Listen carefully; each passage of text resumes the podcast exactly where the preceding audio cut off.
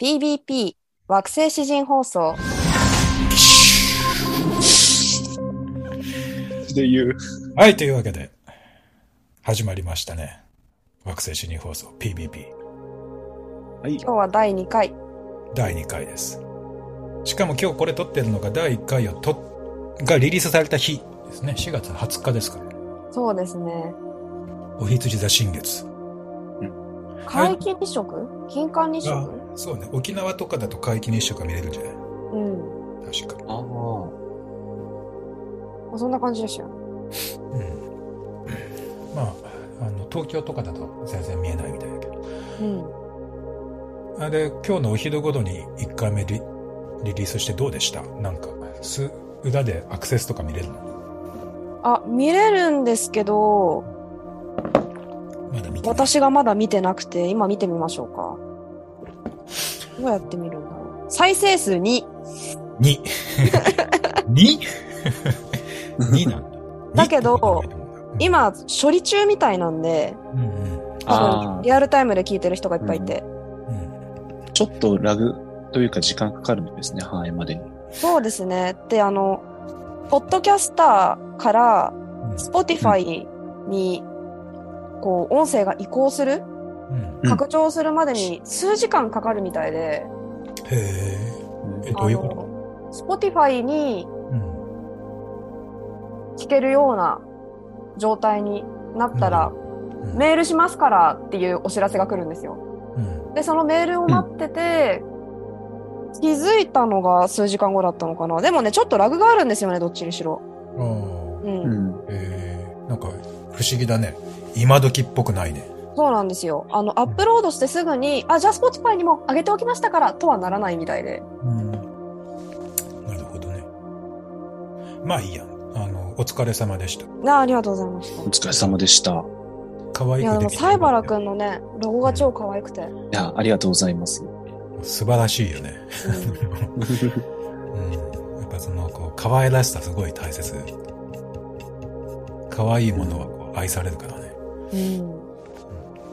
うん。あれ、なんか名前なかったっけ？ワンコ二人。ワンコ二人。あれ、なんか僕の中でそれぞれに名前つけてて、うんうん。えっ、と、P の、P の文字の方が、えっ、と、ポエット？うん。で、B の方の文字が、ビンタンって名前をなんか僕の頭の中で勝手につけてるんですよ。へえ。そう、あの、フォルダに名前がついてたから、うん。あ、そういう名前なんだって思って、めっちゃ可愛いじゃんってなった。ありがとうございます。耳が立ってる方がポエット。ポエット。で耳が寝てる方がビンタンなん。そうそう。そう。あのービン、ビンタンなんか、どっかの国の言葉でなんか星っていう意味らしくて、え。だからあの、そもそもの、あの、PBP の意味があの、プラネタリーバーズじゃないですか。うん、だからこう、逆にしようと思って。うんうんポエットとビンタン欲しい。よくできてんね。本当。う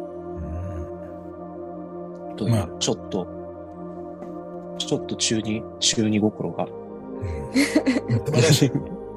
ありがとうございます。よくできて死と星しか書いてない。うん。な皆さんに長らくご愛顧いただきたいね。ねうん。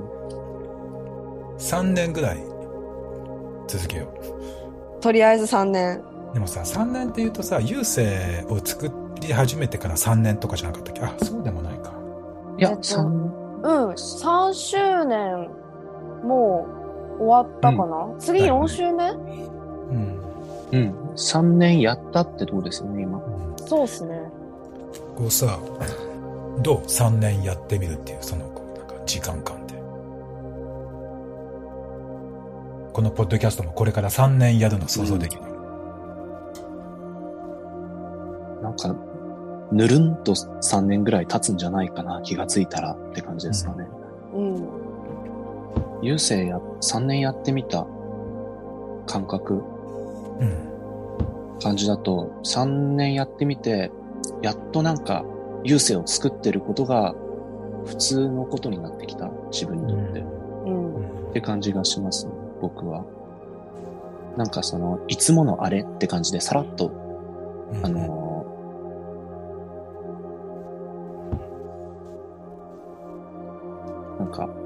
心の揺れ動きなく作れるようになってきたのが最近みたいな。うん、確かに祭り感は減ったかも。うん。で、これからちょっと優勢をリニューアルして、より一層私と西原くんが心落ち着きつつ編集できるように、うん。若干ギアを緩めようと思ってるんで、読者さんにとっても、あ、いつも出てるあれねっていう風に思っていただけるようなものになるんじゃないかなと。なんかそうやってこう、いつものあれになった時から楽になるよね。うん。うん。楽になるっていうか、まあ、なんて言うんだろうな。うん意外と3年ぐらいってあっという間に気がついたら経ってるし、うんやっぱ楽にやるのがね、秘訣ですよ、物事続ける。うん。うん。東京ポッドキャストもバンギさん、かなり長い期間やってましたけど、どれぐらいやってたのかな？多分ね、うん。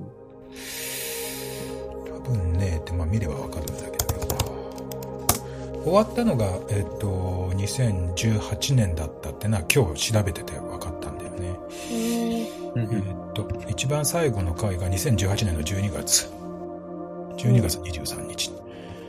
で、一番最初の回が、うーんと、うーん2016年には絶対あったはずだから、それより前ですよ。あ16年にはあった。うん。あ、すごい。あのね、一番最初の回は、うん。2013年1月だわ。やばー。おー。10年前。すごい。10年前から、え ?4 年前までやってたんだ。なんか5年間やったってこと？ろ6年間ぐらい ?2013 年の1月だから、13、14、15、16、17、18年の12月だから、6年だわ。おー。おーすごい。6年これ、ポッドキャスト。しかもこれさ、毎週だよ、ほぼ。うんじゃなかったっけ、うん ?214 でしょ ?222 でしょ？そうなの。週1ペースで、6年配信し続けた。しかも結構毎回濃かったですよね。毎回濃いんだよ。う。うんん。2時間ぐらい喋ってたりする。そうそうう。ん。いやー、信じらんないね。なんか、昔の俺を置いてなんてことをするんだっていう。お前は何考えてんだっていう、こう驚愕の感じがします。うん。あでも、この PBP の告知もした後に、あの、やっぱ何人かメッセージくれて。待ってましたみたいな。その、東京ポッドキャスト以来のうん新しいポッドキャストですって言ったら、やっぱこう、ざわってなってた。へえ。何人かが。だからかなり期待してね、聞いてる人もいると思うよ。あ、本当ですか？うんあ。りがたいですね。でも、やっぱポ、東京ポッドキャストと違うのは、うん。とこう、うん学問的な話とか、うん。いわゆるこう、アンダーグラウンドサブカルチャー、現代魔術とかっていうことに、の話がないもん、ないもんねっていうかそうそう別に予定してないもんね。うんうん。そこを語りますっていうものじゃないっていうところ、うん。多分もっとライトで、なんか、日常生活に近いうん。話をしていくんだろうから、うんでもさらに面白いのがさ、うん。これやってる3人が、ええ。東京ポッドキャストの俺とそのリスナーだった2人じゃん。そうですね。確かに。ちょっと面白くない？だって、バンギーさんに会おうと思ったきっかけラジオですもん。前回それ言ってたよね。ね。そうそうそうそう。で、今一緒にラジオやってるっていう。で、まあ3年やろうぜっていうことを話し合ってると。まあでも、石の上にも3人寄ればっていうことで。石の上にも3人寄れば、3年。石の上にも3人寄れば、てんてんてんっていう。ああ、それタイトルにしましょうか、今回。大丈夫かな。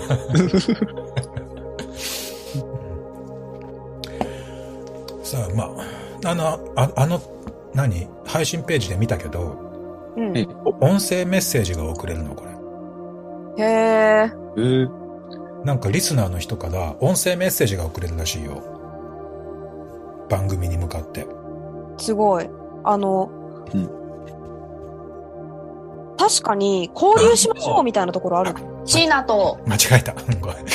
前回のが始まっちゃった。うんごめんごめん。あ、あのね、あれなんですよ。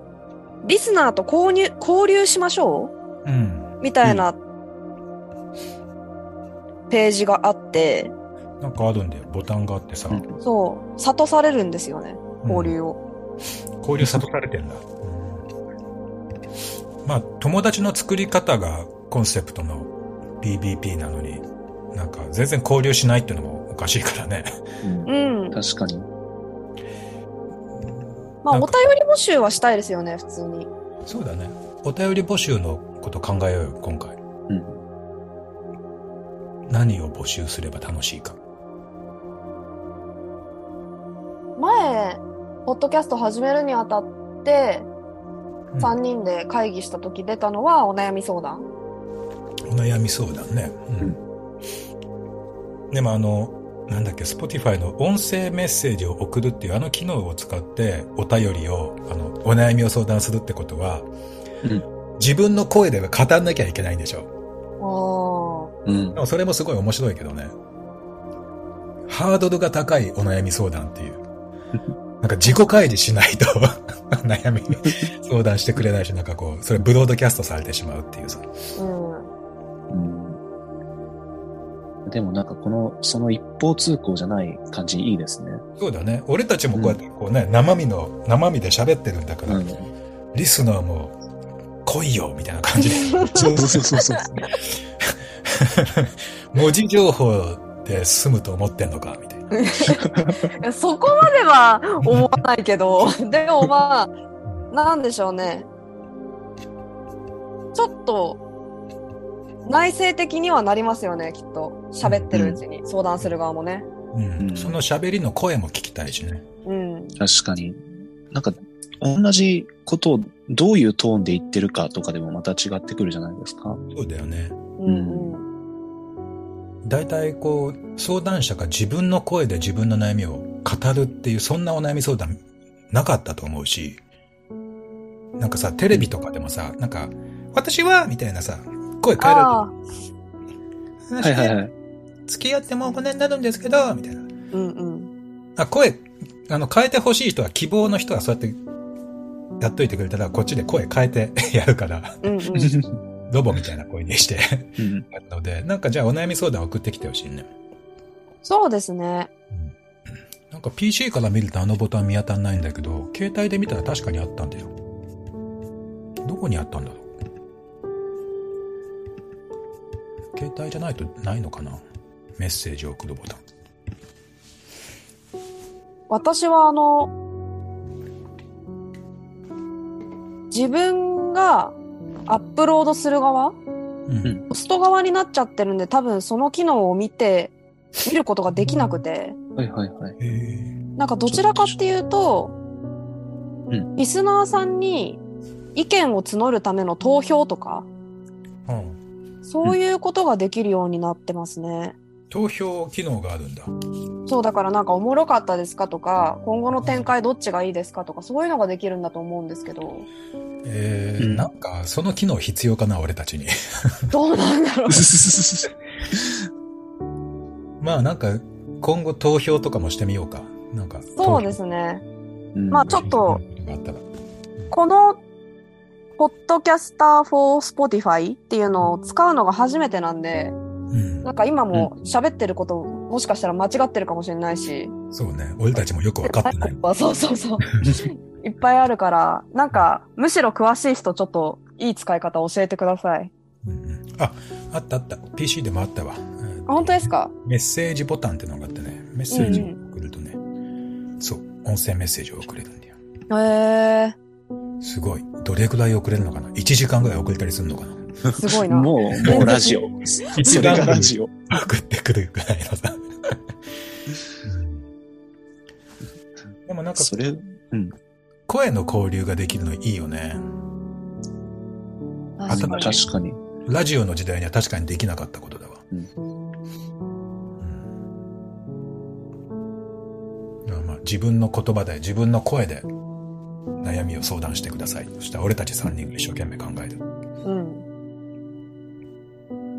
ただ、あの、病気に関わることとか、ちょっとうん資産運用みたいな話はできないので、うご了承ください。ああね。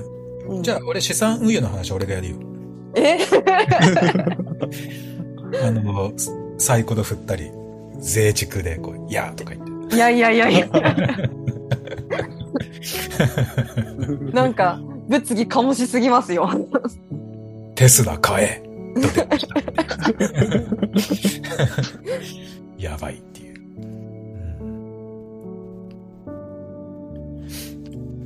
んまあ、あの、メッセージいつでも大歓迎だね。あの特に何かこうき決める前から何でも皆さん思いついたものを面白半分で送ってくれたらいいなと思います。でもトーポキの時にも結構しつこくおお便りくれくれって言ってたんだよね。来ました？いや、ほとんど来なかった気がする。あーうん。あの、ダウンロード数とかはすごいんだよ。一番ピークの時には2000ダウンロードとかあったからね。一時へーうんう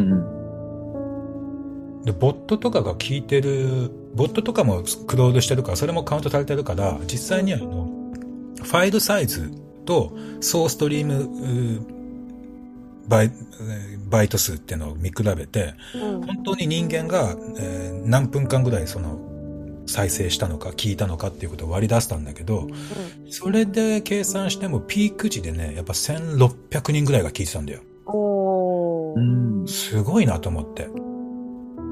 1個90分ぐらいのあんなマニアックな話をさ、うんほぼ毎週これ1500、600人が聞いてんだと。で、その人たちにめちゃくちゃ君たち熱心じゃん。超トーポキのこと好きなんじゃんと思って、お便りくれよっつっても誰もくれなかったよね。でもそこで魔術男子逸脱グランプリっていうのがあって、あ。あ、ありましたね。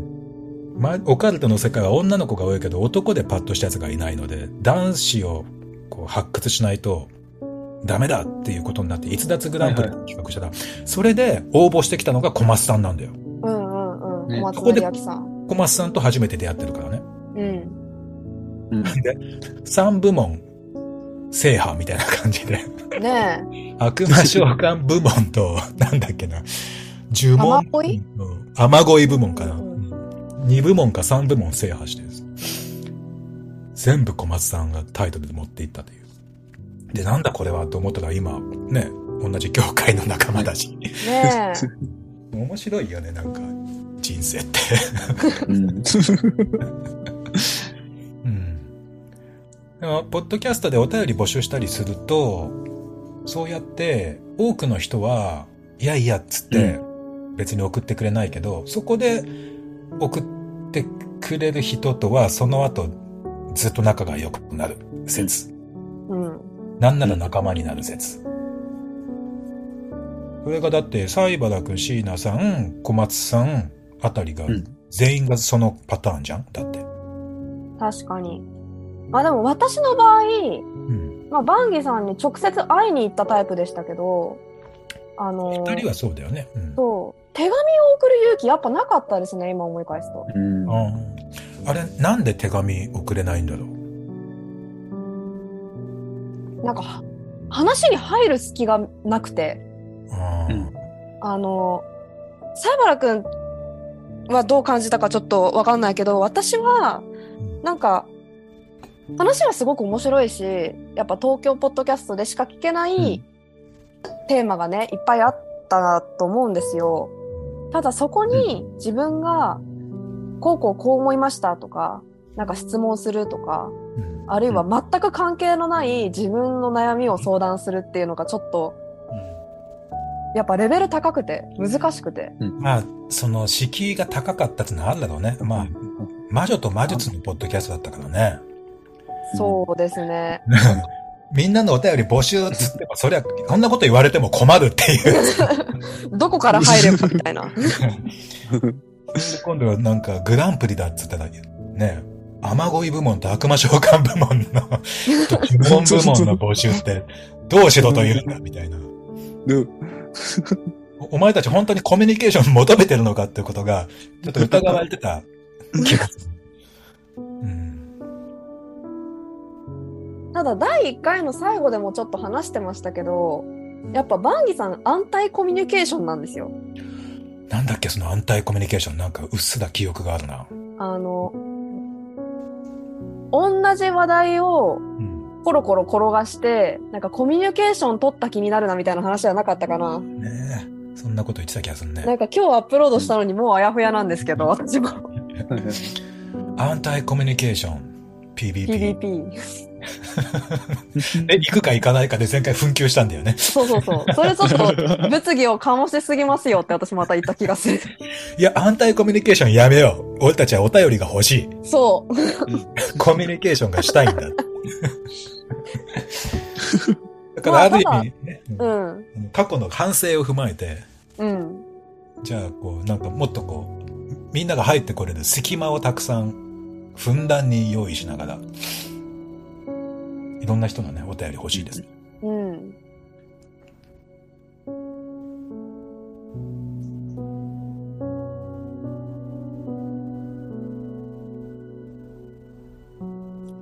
こういう隙間とかね。うん。さあ、そうか、でも、うんお悩み相談と、うんみんな別になんか俺たちに聞きたいことってあんのかな？惑星詩人協会って何ですか？っていうお便りが来るような気はしないな。そうですね。まあ、ここで説明する会を設けてもいいんでしょうけど、多分あんまりうんね、あの、ギャザリングとかコロナの前頻繁にやってた時も、うん惑星詩人協会って何ですか？っていうのを知りたくてギャザリングに来る人っていなかったから、そうね。うん まあ、いたのかもしれないけど、あんまり触れられなかったよね。そうそう。直では聞かれなかった。ならなかった。うん。まあ、あの、前回言ってたあれってこういうことですか？みたいな質問が来るんじゃない？あそうですね。うんうん。この話もっと聞きたいですとか。とかね。う。うんん。まあ、俺たちはもう必要にこう、あれでしょ？友達のなり方みたいなことを3年間語っていくんでしょ？あ違ったっけ？いや、予定ではそうです。だからやっぱり聞いてるとさ、みんなそれぞれこう思い当たることとかさ、私こういうことがありましたみたいな、エピソードがいっぱいもらえるんじゃないかなと思って。ああ。確か前回はでも、なんだっけ？前回話したこと、に。話したこと。なんか、友達作り。あれもさ、なんかさ、ポッドキャストやると、やりやすいよみたいな話なかったっけ？あ、そう、ポッドキャストをきっかけに友達ができるみたいな。いるっていう話だったよね。うん、結構長いこと喋ってたけど、最後、最後の方はなぜか安泰コミュニケーションとか、安泰コミュニケーション。俺が提案してたとう。いうん謎だよ、わね。話題とか、もうやめろ、みたいな。話題じゃねえんだよ、みたいな。まあそういう風にすると、やっぱりどんどんハードルが高くなっていくんだろうね。うん。なんか、ほらさ、俺よく怖いって言われるじゃん。そういうとこなんだろうね。そうですな。こんなことを、こんなことを送っても、話題とかじゃねえんだよって怒られそうみたいな。ああ。ああ。いや、話題を提供してほしいよね。みんなの話題をどしどし、あの、うん送ってきてほしいなと。確かに、こういうテーマで喋ってほしいっていうお題をいただければ、まあ、その中から適宜選んで、うん。私たち3人で話せそうなことを話すとか。うん。じゃあまあ、今日もまたちょっと友達作りに関する何かしらをちょっと話してみますか？ですね。なんだっけ？さっき言ってた。こっちは友達だと思ってたけど、向こうはそうとは限らないみたいな。そうそう。うん。それは何かエピソードがあるんですか？そういうことを思った。あこのテーマは私がまた出したんですけど、結構よくあることで、私は。あの、うん、そう、よくあるんですよ。ご飯食べに行ったり、ちょっとお茶したり、まあその場で出会って話して仲良くなったら、もう友達っていううん。認定、認定っていうか、まあそういう認識なんですね。だから、うんこの間誰々さんと友達になったんですけど、すごいいい人ですね。紹介してくださってありがとうございました。とか言って、まあ共通の知人なり、紹介してくれた人なりにお礼を言った数日後、数週間後、うん。あ、なんか椎名さんね、この間紹介していただいて、うん、なんか、まあ知り合いなんですけど、みたいな感じになってて、うん。なんかちょっと距離を感じるみたいな。ああ、そこでさ、友達と知り合いっていうのが指してるものは同じだったりするんじゃない？もしかして。そうなんですよね。大人になってからようやくちょっとそれに気づき始めたところはあったんですけど、うん。なんか、やっぱ私が人間に対するいい意味での期待が強すぎるせいで、うん。なんか距離感がバグっちゃったりとか、まあ、バグとは思わないけどね、距離感近い人俺好きだからさ、みんなもっと距離感近くなればいいのにと思うし、そう考えると、確かに、ちょっと今、最近みんな距離感遠くねとは思うね。うん、もうちょっと近くてもいいじゃねって。そうそう。知り合いよりかは友達の方がさ、なんか、うん。確かな情報って感じがするし。うん。知り合いってだいぶ知り合い、遠い、遠い言われてみれば雰囲気は遠いよね。だって、うん。知り合いってどれぐらいからかな？どれぐらいまでが知り合いなのかな？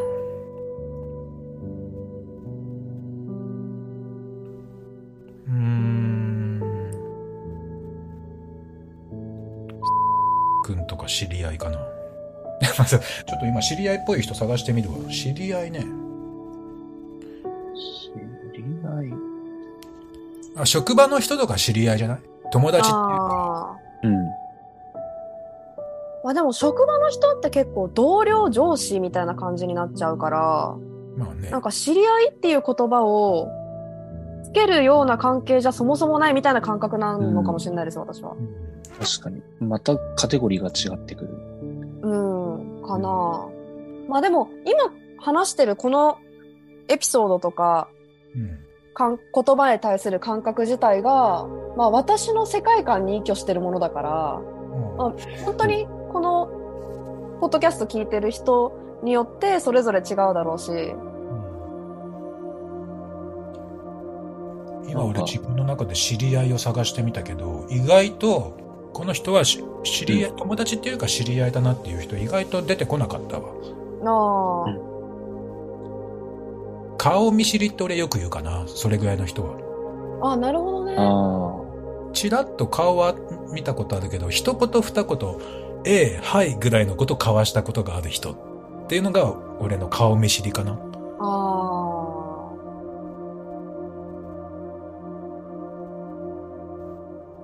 西原くんは？そういえば。なんか、僕？あの、私とは、もう郵政編集部とか、一緒に惑星詩人図書館やる人みたいな感じで、まず、接近したじゃん。あ。はいはいはい。で、なんかそこから友達になっていったっていう過程だからさ、ああ、そうかもしれない。なんかあんまり、その、サイバラくんの友達感とか、うん深く聞いたことなかった気がして、こんなに長く 一緒に何か作ったりとかしてるのに、語り合ったことなかった。二人は最初知り合いだったんだね。思い出すと。かもしれない。うん。えー、でも教会の知り合いみたいな。うん。でも、うん。でもな、なんだ、多分、椎名さんの言語感覚で言うと、この知り合いだったじ、だった期間って全然、そう、長くはないですよね。そうなの。30分ぐらいで多分。30分ぐらい。なんかその時着てた西原くんのシャツが犬柄で、犬だった。そう、めっちゃ可愛いねみたいな。で、あ、ありがとうございます。みたいなところから始まって、で、なんかみんなでご飯食べに行ったんだか遊びに行ったんだかして、イベントの後に。でも、その時にはいろいろ喋るようになってたんだけど、別にお互いの話をいっぱいしたわけでもなく、うん。そのまま解散し、そっから、マリス姉さんかバンギさんに声をかけられて、じゃあ本のイベントやりましょう、みたいになったんだよね。へそうそうそう。なんかそう、なんか新宿の路上で飲んでたっていうことを覚えてる。懐かしすぎる。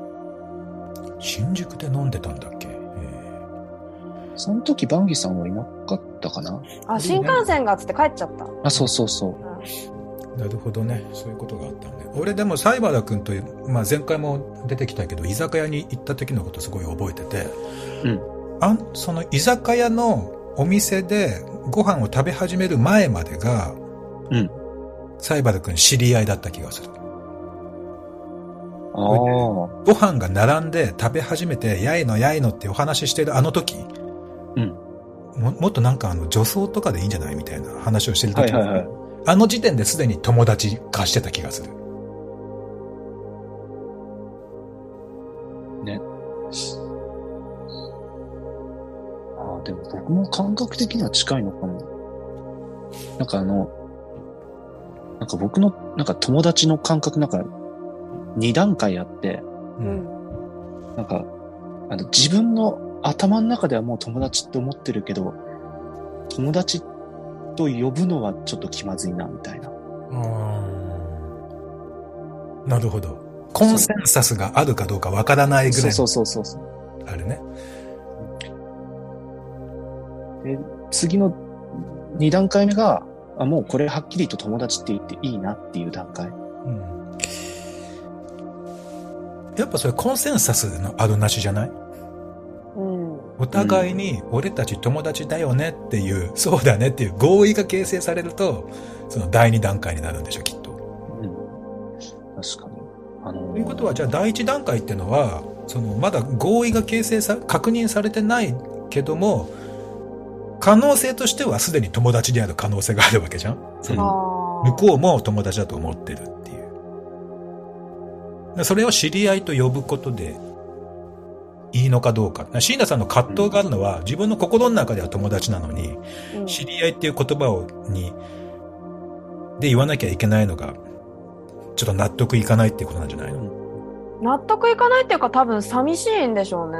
ああうん。あと、やっぱそのコンセンサスが取れてるのか取れてないのかわからない状態で、まあ人に紹介したりするとき、こう友達でって言ってる自分は、相手の心境を犯してしまってないかみたいなはいはいはい。不安とか。そう、なんか、なんだ、なんか僕もそうかな。なんか、結構その、実際、結構ちょっとびっくりするぐらい心の壁が分厚い人っているじゃないですか。ああなんか、なんかその、すタイプの人のことを警戒してるみたいなのもあるかもしれない。うんなんかでもさ、なんか勝手に友達って思われる分には、何もわ悪い気分はしないんじゃない？うん。ああの野郎俺を友達って勝手に言いやがって、プンスかってあんまならない気がすあ、る。ならない。確かに。こまあ、よっぽどのことしてない限りね。そう。よっぽど本当に、いがみ合ってるとかじゃない限りはさ、うん あの、自分がその友達って言っていいのかなどうかなってちょっとこう躊躇がある段階でも、うん向こうが、あ、友達って言ってるのを聞いたり見たりしたときに、うん。おいおいやめろ、俺はまだ友達だと認めてねえぞなんて異議を申し立てるってことはまずないと思うし、まず、うんお。そらくその瞬間に心の壁が分厚い人の中でも、うん。心の壁の分厚い人、もうやっぱ嬉しいんじゃない？友達だって言われたら。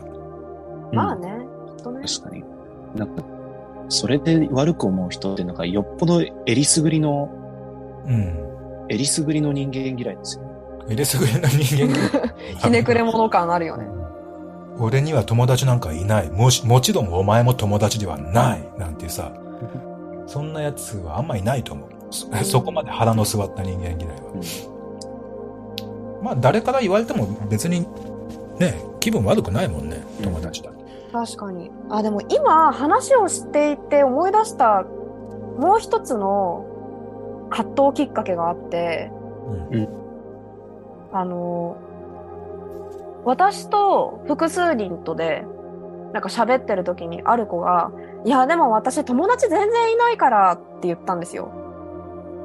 で、え、じゃあ今話してるうちらって友達じゃないってこと？ゲラゲラみたいな。いや、そういうことじゃなくてっていう、ちょっと笑い話みたいなくだりで結構傷ついてたんですよね。いや、それは傷つくよ。じゃあどういうことなんだっていう。そう いうことじゃないんだろ、どういうことなんだ？説明してほしい。うんそその場では結局その話の流れはどうなったんですか？いや、なんかわははみたいな感じになって、うやむやに消えてったええうんから、多分その、私友達全然いないから発言をした子自身も、私と同じような葛藤を持ってたんじゃないかなっていう想像をしてますね。うん。彼女なりに気を使ってみたみたいな。そうそうそう。なんかもし私が、君たち友達だよねっていうのを、まあ、テレパシックに出して、惹かれちゃったら怖いから、みたいなこととか、まあ、本人もなんかこう友達付き合いですごい傷ついたことがあったんだろうなとか。うん私友達いないからっていう状況うん。ってどんな状況なんだろその時は、普段何して遊んでるみたいな。う、うんうんで、例えば大学生の子だと、まあゼミのこととかなんとか言いますけど、うんうん私みたいにこう結婚してて専業主婦で、うんなんか、普段は自分の家のこととかしてるみたいな人になると、あんまり友達付き合いとかないんじゃないかみたいに思われることもあるらしく、まあなんかいろいろ説明してたんですよ。まあ結構こういう界隈に友達がいて、こういうことを一緒にやってる人もいて、充実してるんだぜ、みたいな。なんか本当友達いっぱいいて、なんか恵まれてるしありがたいなって思うよ、みたいな話を交えつつ、うんみんなの友達エピソードを聞いてたんですよ。うんで、ふとその子の話になって、いや、私全然友達いないから、みたいになった。ああなるほどねうん。あなたたち以外の友達が全然いないんですって言ったのかもしれないねあー、なるほどね。うんでもそんなにうん一面みたいに遊ぶ仲でもないんですよ。そこまで仲良くもないっていうねなんか飲み友みたいな、本当に。あの、立ち飲み屋さんで会ったら、ウェッみたいな。はいはい。うんあ、立ち飲み屋で会う人たちって知り合いじゃない？いや、飲み友です。飲み友か。でもさ、名前も知らない人とかいるじゃん、まだ。あ、そうですね。そしたら顔見知りか。飲み顔見知り。飲み、飲み飲み知りみたいな。うん、飲み知り。で、そこで、なんか、あの、また会いましょう。お名前何ですか？あ、シーナです。お名前は誰々です。あ、これからもよろしくお願いします。シェイクハンズみたいになったら、飲み友。ううんん。飲み友だね。うん。そっか。まあ、そうだよな。その友達全然いないんでっていう人には、なぜ友達がいないのか事情を聞いてみたい気もするけど、うんなん。かあんまりこう不用意に触っていい話じゃないかもしれないから、ねえあん。ま仲良くなかったら、あ、すはいっつって引くよね、確かに。そうそうそでもそれってすごい損だから、あの、特に事情がない人は、私友達いないねって言うの今日からやめた方がいいと思う。う。うん。傷つく。うん。今話してる、目の前で話してる、私はどうなんだっていう、その謎の葛藤も引き起こすし、私は友達がいないんだっていう情報で伝えられる何かいいことってあんまりないような気がするんですよね。うん。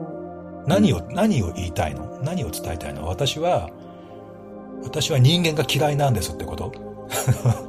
そうじゃないでしょ？ねまあでも人付き合いにやっぱなんか悩み葛藤があるんでしょうね。うん人付き合いあんまり得意じゃないんで、みたいな。でもさっきあのうんあ、ごめんなさい、どうぞどうぞ。友達がいるいないとは関係ないよね。人付き合いが苦手かそうじゃないかとかって。確かに。人付き合いが苦手じゃなかったら友達がいるのかって言ったら、また別問題じゃんうん。あと人付き合いが苦手で、ひあんまりそのワイワイのするのが好きじゃないっていう人にも友達はいるだろうしさ。うん。うん。からそ、その辺をもうちょっとやっぱこう、切り分けて定義をはっきりさせた方がいいね。そして、で、まあ一人でも友達がいたらさ、友達があまりいない、あ、数の問題だ。ああ。友達は多い方がいいことで少ないのは、それよりかは良くないこと、劣ることみたいな無意識のうん序列があるんじゃない、なるほどね。だから私が結構友達いっぱいいて恵まれててありがたいと思ってるよみたいなのを言ったのが悪かったのかな。ああ。なんかその子にとっては、あ、椎名ちゃんに比べて全然関わってる界隈も少ないし、の知ってる人の人数も少ないからうん、劣ってるって思わせちゃったのかもしれない。申し訳ね自分コミュ障なんで、みたいなポジションに入そってるなえ。しちゃったのかもしれない。あー、なんか申し訳なかったな。思わぬ展開や、シーナさん後悔するという。うん。でもその時に、だからやっぱ目を見て聞けばよかったじゃん。え、私は？つって。確かに。え、ちょっと待って、私友達？友達じゃない、イエスかノーかで答えて、みたいなさ。怖い 怖い。それいつも練習しといて、パッとそういう状況になったらもう自動的にセリフが最後まで出るように訓練しとくっていうのがいいと思うよ。ああ、そうですうね。ん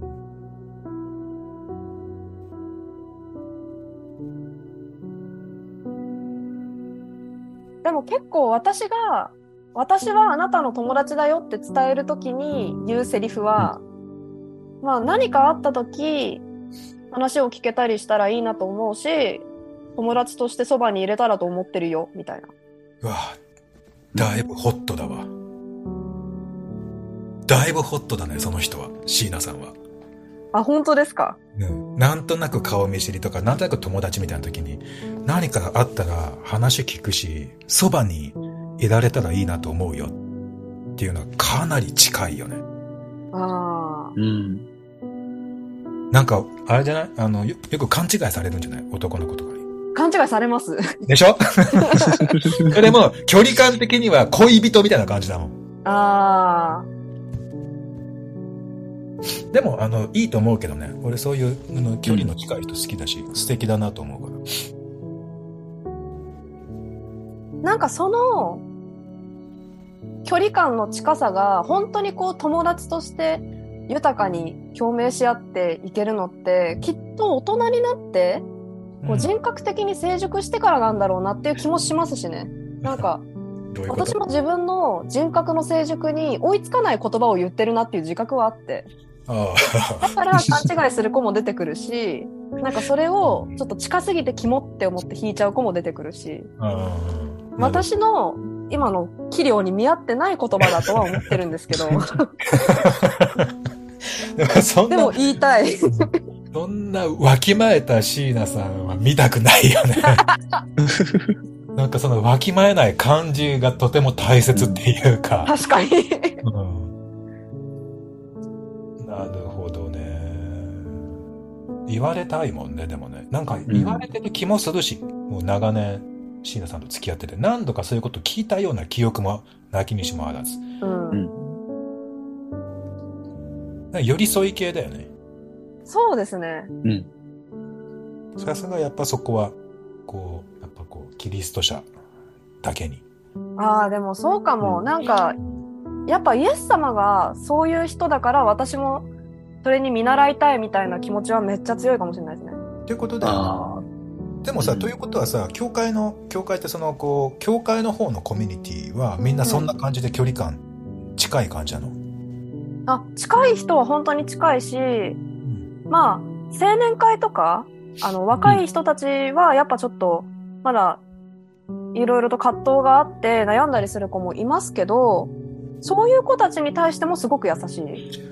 まあね、だから機能するんだよね、教会っていうコミュニティが。そう。まあ、あの子はちょっとみんなと一緒にワイワイするのは苦手みたいだから、無理に、うんあの、聖書の勉強会とか誘わないでおこうとか、うんまあ、言うだけ言っといて、あの、無理に出席取ったりするのはやめとこうみたいなうん話とかもしますし。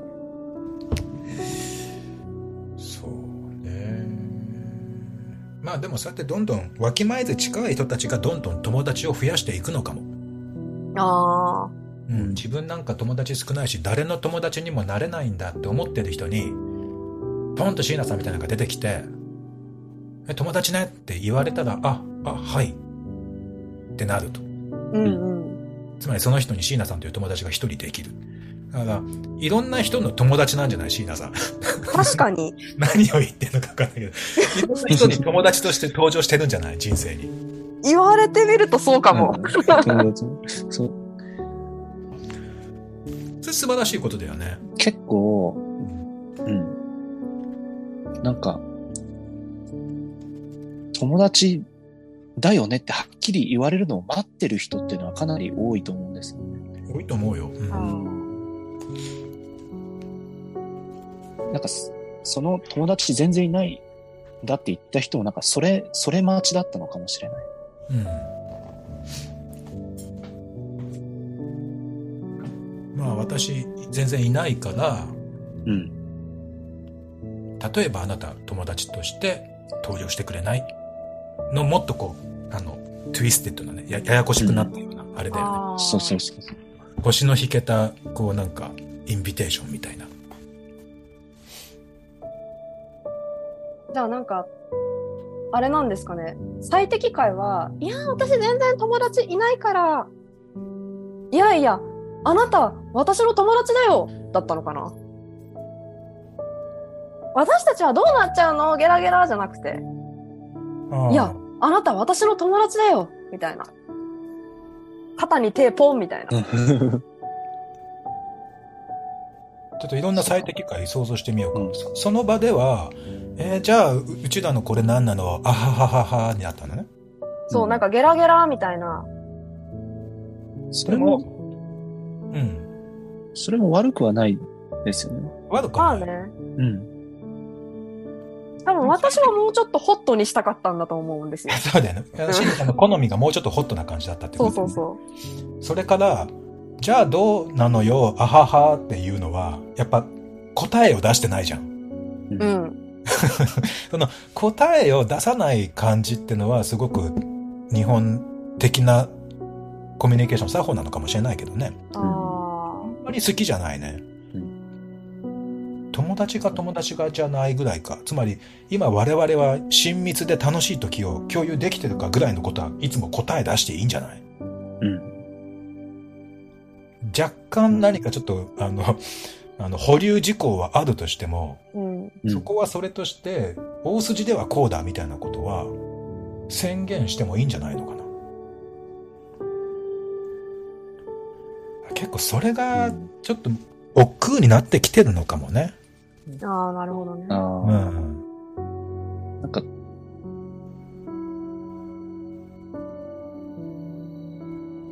さっきちょっと僕が似たようなこと言ったけど、なんか、結構みんなレアケースの偏屈な人みたいなのを警戒して答え、なんか答えをはっきり出さないみたいなところが結構あるんじゃないかと思うんですよね。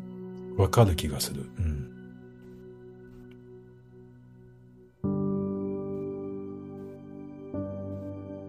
距離を詰めることにはリスクもあるっていう考えだよね。うん。ああ、それは激烈感じますね、最近。激烈感じるんだ。激烈感じますね。へえ。例えば、どなんんかなマッチングアプリが流行ってるからかわかんないですけど、やっぱこう、ほとんど素性を知らない状態で、まず会って確かめるみたいな。うん。で、まず会ってにも、こう、何百人というライクのスワイプをくぐり抜けていかなきゃいけないわけで、うん。それを写真1枚とプロフィールだけで精査するって、やっぱ、激レアひねくれ者排除センサーをビンビンにしてないとまあそうだよね。難しいことだと思うんですよ。確かに。うん。やっぱそれマッチングアプリ以降のなんかマインドセットなんだわ。な気がします。ただ、うん私の周りにあんまりそういうアプリによって出会う人っていうのが少ないんで、あの、体感的なデータを取れてるわけではないですけど、でも体感的に感じるわ。なんか、なんだろう、その、ガハハ友達友達っていうざっくりした前提みたいなのがなかなか共有されないな。なんかもしかしたら俺、ここ数年感じてたことかもしれないな。うんまああるわ、それ。絶対そうだと今聞いてて思ったもん。友達宣言しないっていう、リスクヘッジとしてみたいな。え、いや例えばさ、例えばさ、うん。なんだろう。ちょっと俺もなんか明確に言葉にできないけど、うーん。俺もなんか距離を取られてるのを感じることがあるんだよ。あああ。なんならトークイベントかなんかで、さっきまでベーって喋ってて、それを聞きに来てくれた人たちとかさ、ーうん。そういう人たちと話してて、うん話してるのに、えー、なんかそうなんだ、こういうの興味があって来たんですね。面白かったですか？ありがとうございます。つって。で、じゃあもう今この瞬間から割と顔見知りですよね。ツイッターかなんかやってます？みたいな感じでうん。話していくときに、なんかうん、スッといなくなるっていうか、スッとなんか距離が取られるっていうか。ああ。多分一種の礼儀作法みたいな感じで出されてるような気もするし、可能性としてはやはりちょっとお俺が怖いっていうのがあるかもしれないうん ちょっと今、喉まで出かかりましたね。うん俺とツイッターで相互フォローになるの怖いかな。ワンギさん、あの、ツイッターでか書いてる時の感じは結構怖いから。そう、なんか、あの、会うのはいいけど、ツイッターで相互フォローはちょっとためらうみたいなのはあるかもしれない。どね。え、じゃあ、あのーツイあ、でも電話番号なんかもう聞かないもんな。連絡先ってやっぱり SNS のアカウントになるから、だから、うん、SNS 以外で、なんかで、え、じゃあなんか今度、また面白そうなあったら、あの、教えますよ、連絡するんで、あれ、なんかで繋がりますか？みたいなことで。まあ大抵 LINE か Twitter かなんかでね、繋がるんだけど、うんなんだろうな、俺がこう、さっきから感じた、そういえばここ数年の、この雰囲気。だも、もっと若い時って友達って割と即座にできてた気がするの。うん。うんこう、意気投合とか和気あいあいってことは割と一瞬で起こるじゃん。うん。うん。そんなに何週間もかけて起きていくことじゃないと思うんですよね。意気投合って。うん。例えば居酒屋とかでよいしょっつって、あ、そういえば、あの、初めましてですよねってところから話し始めて、もし意気投合が起きるとすれば、それはもうその3分後とか10分後とかの可能性あるじゃん。うん。うん。3回ぐらい居酒屋でご一緒したから、そろそろ意気投合かなっていうことあんまないと思うのよ。うん。ちょっとキモいっす、それ。感覚的に。え、今更？みたいな。うあと、和気あいあい？和気あいあいも一瞬で起こるじゃん。ん。うん。うん。なんなら名前も知らないのに和気あいあいとなることあるし。うん。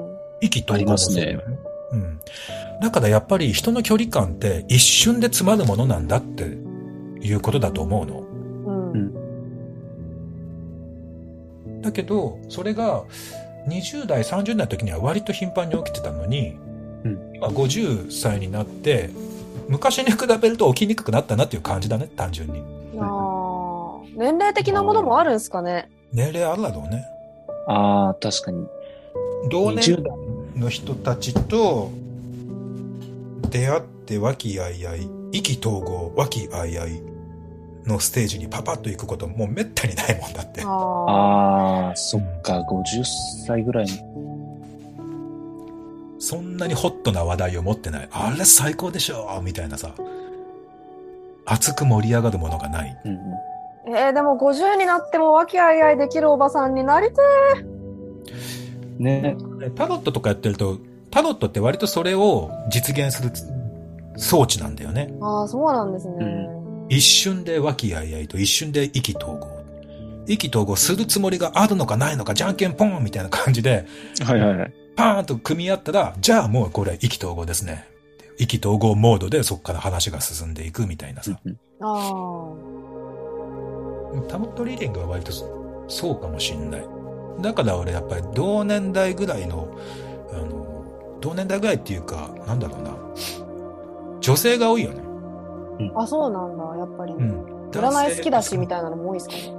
占い好きなのは女性もだし、その占いの楽し、なんか、なんていうんだろう。男性あんまり少ないっていうかさ。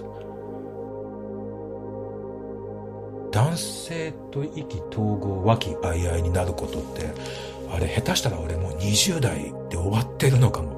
ちょっとええ自分を振り返ってちょっと怖くなっちゃった。あんまり男性好きじゃないからね、俺も、そもそもが。まあそうなの。でも、教会員結構男性多いですよね。教会員そうだよね。ほんでうん、灰原くん、後ろくん、ね、八谷くん、小松さんと男たちがいて、みんな意気投合と和気あいあいではあるから、うんうん。それが欲しくて教会やろうってなったんじゃない？まあでも確かに、なんかパーティーとかイベントとかやるし、うん。コロナになって少なくなっちゃったけど、それまではかなりの頻度でなんかやってましたもんね。そう。で、それはさ、あの、タロットリーディングで1対1でさ、なんかこう、年配というか、こう、いい頃合いの熟女たちとさ、話していくっていうのとはまた違うものであって、うん。うんなんならその、それは趣味だよね、タロットはね、俺の。友達作りじゃなかった趣味だわ。確かに。あの、友達作りのために、掘る手段っていうものは、なるべく少ない方がいいのかもしれないですね。そうね。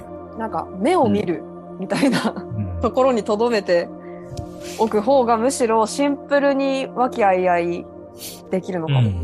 うん。うん。あんまり話さない方がいいかもね。和気あいあいを生み出すには。stay in silence 和気あいあい。でもこう、意外だよね。和気あいあいと意気投合を生み出すには、どんなことが大切かっていう中で、なんか今直感的に俺はあまり話さない方がいいんじゃないかって思ったんだけど。要するにあんまり情報量は少ない方がいいみたいな。うん。あえ、これ美味しいよね？あ、これ美味しいですね。うん、みたいなさ。多くを語らないんだけど、あ、これうまいねっていうのが、お互い、こう、そう感じているっていうことが感じられている。ーうん。そこから和気あいあいムードなんじゃない？ああ、確かに。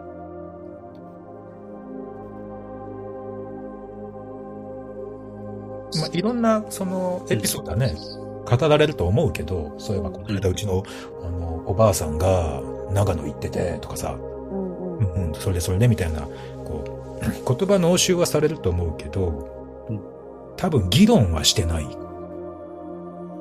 確かに。いやちょっとよよくわかんないな。わかんなくなっちゃった。うん、うん本当かなって。でも、なんか、バンギさんが言わんとしてることは分かって、本当？うん。あの、例えば、今度ご飯行きましょうって言われて、二人でご飯に行くと。で、その時に、何飲みますか？何頼みますか？って言って、一通りお酒なりご飯なりが出てきた後、うん。さあ何を喋ろうかっていうところで緊張して、うんうん。自分の本当の気持ちとか、相手に対する、なんだろう、想像力うんを失ってしまうことって往々にある気がして。うんうん。あ、あると思うわ。そう。だから、本当にご飯行くんだとしても、で、しかもそれが相手を知りたいっていう目的なんだとしても、うん無理に相手の話を聞き出したり、不必要な自己開示をしたりする必要ないんじゃないかなっていうのは私も思そう思う。そういうことだと思っう。た。うん。うん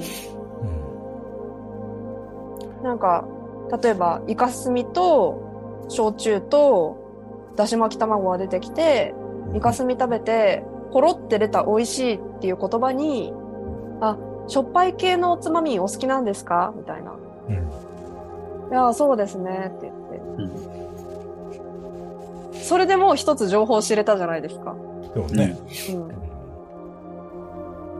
確かに。なんか、こう、友達にな、打ち解けるために何か話さなきゃ、何、何話そうって言葉探して、一生懸命な時ってなんか、そういう感度って確実に差がありますか？ら。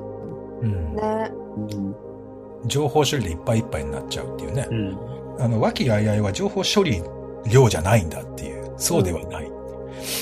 だから、いっぱいそのもっとこう、情報処理をしない、ゆと、ゆと、なんか、空間を増やしていくみたいな感じだよね、きっとね。二人の間に。あ何も話されてないんだけど、共有されている時空間がだんだん増えていったときに、それは和気あいあい次元が生まれてくる。ーうん。で、そその次に意気投合っていうステージがあるんじゃない？ああ、そこはこう改造になってるんですね。どうだろもしかしたら。うん。うでも意気投合ってさ、お互いこう、なんか話し合ったりとか、それこそ逆に、なんか、例えば一つの同じプロジェクトを、あ今度じゃあ一緒に、あの、セッションしてみましょうよとかさ、うん。うん。プロジェクトを共有したり、共通の目的を共有したりした時が意気投合じゃない？確かに。それはそうかも。なんか遊びに行きましょうよとかでもいいしね。うん。え、デビッド・ボーイのあの映画、今週で終わりそうなんであれ行こうと思ってるんですけど、あ、私も行こうと思ってたんだ。じゃあ、なんだったら一緒に行きますか？あ、じゃあ分かりました。そうしましょう。これ意気投合だよね。うん。うんボーイの映画を見に行こうというプロジェクトを共有して意気投合された。うん。まあ、よく知らない人と意気投合できないしね。それこそ怖いじゃん。確かに。おっかないよね。よく知らない人と意気投合するの。うんうさんくさいこと極まりないですもんね。あとなんか単純に危ないと思う。うん。そんな、みだりに道行く人と意気投合とかしちゃいけないっていう。何に自分が意気投合してしまうかわかんないじゃん。みだりにすべからず。だから意気投合してもいいかどうかを探る前段階の、こう、探り合いみたいなものが和気あいあいなのかもね。確かに。まずは和気あいあいとしてみようっていう。うん。うんでやっぱ和気あいあいとするためには、ある程度の持ちこたえ力がないと、そうね。うん、破綻するものもあるのかもな。うんで、こうなんかほら、コミュニケーション苦手っていうのはやっぱりその雑談が苦手っていう人すごく多いのね。ああ、そうなんだ。和気あいあいっていうのは雑談が弾んでることではなくって、うん。なんだろう、なんなら、しょっからいもの食べてニヤニヤしてもぐもぐしてるっていうことだったりもするわけだから、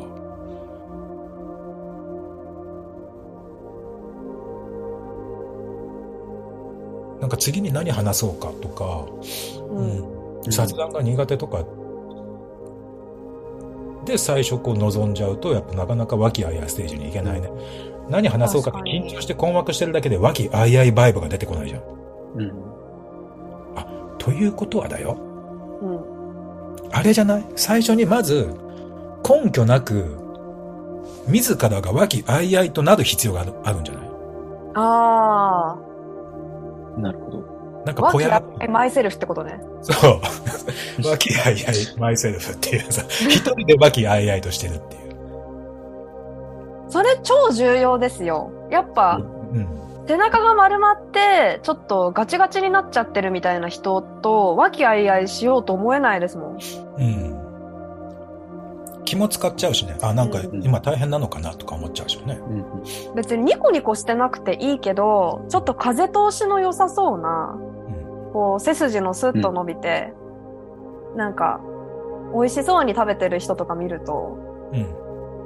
声かけたくなっちゃうもん。なんかね、美味しそうなものを食べてるってのはいいよね。うん。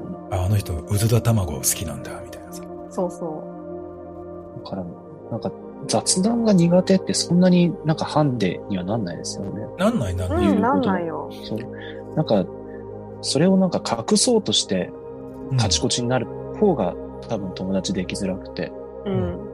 なんか堂々と雑談が苦手でいればいいと思う。なんかそういう T シャツとかさ、やっぱ着た方がいいんだよ。なんかメタっぽいの嫌だな。No good at 雑談って書いてある。ちょ、ちょっとなんか別ベクトルの変な人に。なんかでも面白 T シャツって大体さ、話のネタにもなるじゃん。確かにさっきの。さ、うんサイバラ君のシャツが犬柄だったっていうのがさ、きっかけだった。ああ。うん。でもそうかも。なんか服褒めるって結構うんやりがちで、うんこれわ私個人がですよ。なんか、その T シャツいいですねとか、髪型かわいいねとか、あ大体それで仲良くなってきたかも。私、夫とうん初めて交わした言葉もそれだったんですよね。うん。なんか大学の同期なんですけど、うんたまたま私の斜め後ろに座ってて、で、振り向いたらムーミンのクリアファイルを取り出してて、うん。で、ムーミンじゃん、かわいいね。あ、ありがとう。みたいなところから始まったんですよね。それでね、結婚に至ってるっていうのはそうだよ。スター・ウォーズみたいな。いいですね。サーガがいい話だいい、いい感じのボーイミーツガールですね。そうそムーミンのクリアファイルだったんだ。う。そうなんです。だから結構相手の何かを褒めるみたいなところから始めると入りやすいかも。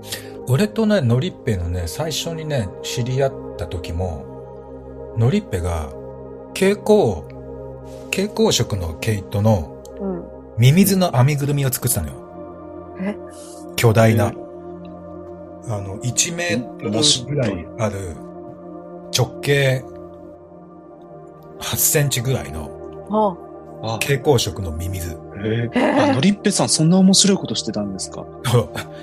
で、そのミミズのうん編みぐるみをこういつも首とかに巻いて、ノリペ来てたんだけど、パーティーとかに。で、やっぱり、そのミミズすごいねってなって、それで今夫婦だからね。すごい。えー、なんか、そのスキル知らなかった？見てみたい。見たい、私も。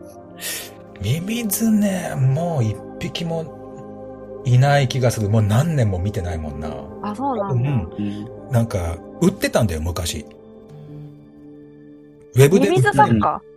ミミズ作家でもあったの。うんへえ。えー、ミミズの編みぐるみ売ってたし、アフリカに持ってって、最後、あの、あげてきたし、アフリカ人。はいはいはいはい。へえ。うん。あいもう何でもあげたら喜ぶけど、ミミズは特に喜んでたよ。写真ぐらいあるかもしれない。今度探しておくよ。うんうん。うん。でも、そういうこう、ルルックスっていうか、現れているものだよね。服とか、編みぐるみとか、身につけて現れているもの？髪の毛とかさ。うんうん。そこをまずきっかけとするのは、大切なことかもしれない。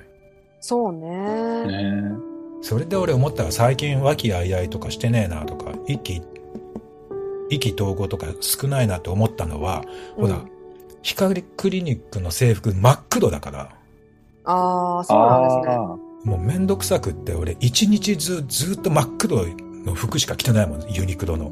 なんか黒なら何でもいいみたいな感じですか、レギュレーションとしてはそうなんだよね。だから工夫のしがいはあるんだけど、ーうん。でもやっぱしないから、ずあの、めんどくズボラだからさ、上から下までユニクロの真っ黒な格好してて、なんか情報量が少ない。うーん。うん。それもちょっと、あの、自分の今至らないところ気がついちゃった。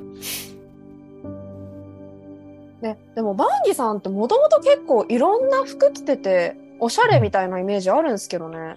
ボンパン履いてたり。りとか。そう。だから、あれだよね。そういうのも、7、8年前までだったんじゃない？ああ、そうなのか。確かにでも、バンギさんに会いに岡山行った時、あのボンタンくださいよって言ったら、いや、家のどこで腐ってるかわかんないから、見つけられたらいいよって言われて諦めた。ボンタンってどれのこと？あの、セディショナリーズの赤いボンテージパンツを、ああ、はいはいはい。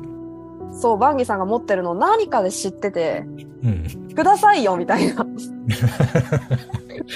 ねあの、あげりゃよかったな。そうでもなんか、どっかで腐ってるかもしれないからちょっとわかんないとか言われちゃって。でもこの間見たよ、なんか。あ、本当ですか？うん。でも腐ってるかもしんないし、あとあれセディショナリーじゃないから。ああそうなんだ何して。もあげるよ。ありがとうございます。まずあげるの、あげるか、これ読者プレゼント、リスナープレゼントにするか。ああ、そうですね。うちで腐ってるかもしれない。偽セディショナリーズのボンデージパンツ。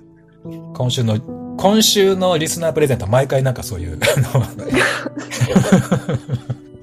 そういうやつとかね。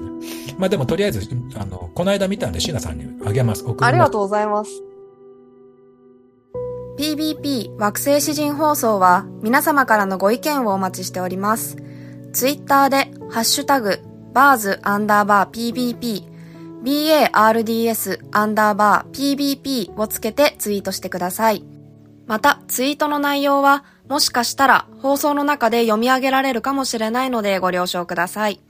皆様からのご感想お待ちしております。天体現象。桜間中陽月に迫る金星。月に迫る金星。瞬間。雲はカーテンを下ろす。ああ雲はカーテンを引く。金星は月を離れている。金星は月を離れている。Stay in silence. PBP